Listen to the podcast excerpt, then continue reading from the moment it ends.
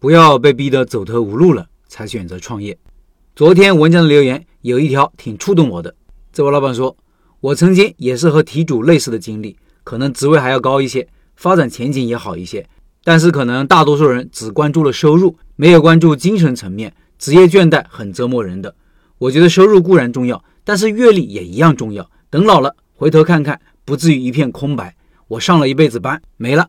我是一个幸运的创业者。”我在完全小白的情况下去创业，开了三家门店，都是盈利的，我很感恩。那些九死一生的经历我没有经历过。工作固然很好，但是我想要不一样的人生经历。我在工作生涯里遇到好几位选择创业的客户，他们都是在很高的职位上出去的，不是说工作把他们逼得走投无路了才选择创业。有一个人是这么跟我说的：“我是我们单位的销售总监，我每年都是 number one。”但是直到现在，我才觉得这些都是别人的，我一无所有。我如果明天离开，我什么都不是。后来，当我有创业想法的时候，我翻来覆去想这句话。我想，如果我不出去待在这个岗位，我的日子也过得表面上看起来挺体面，但是我内心还是想有一点激情点燃我。以上是这位老板的留言。其实每次讨论到是否辞职创业的话题，都会有两派明显相左的观点，一个是干，一个是老老实实上班。各自的道理都很多，谁也无法说服谁。不过，我想从另外一个角度说说我们在做选择的时候的建议。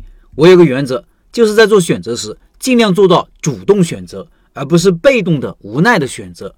主动选择的，无论结果是好是坏，都欣然接受；被动的无奈的选择，尽管看上去可能光鲜亮丽，也未必就好。即使好，你内心也可能充满了遗憾。比如工作中，领导时不时让你汇报工作进展。你可能觉得很烦，觉得形式大于内容，这个就是被动选择的结果。而如果反过来，你本来就是一个很上进的人，你希望把工作做得很好，所以你每天都会复盘当日的工作，分析当前的困难，思考如何改进。时间长了就变成了习惯。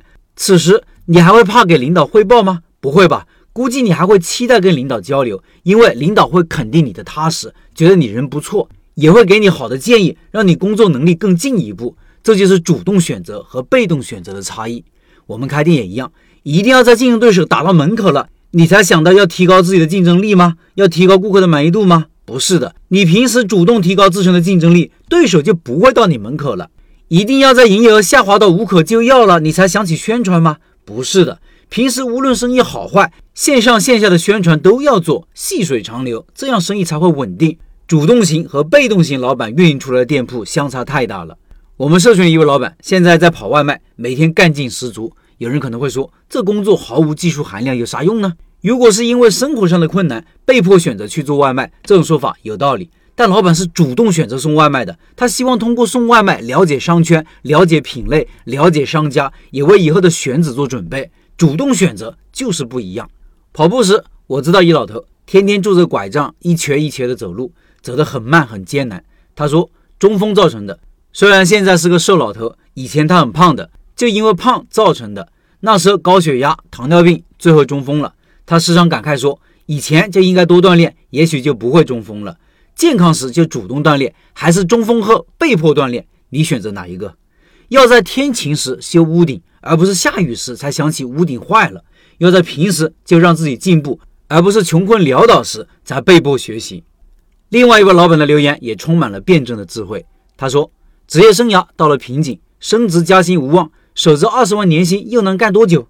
过几年是否更加没有创业的勇气？现在的安稳是不是伴随着以后的风险？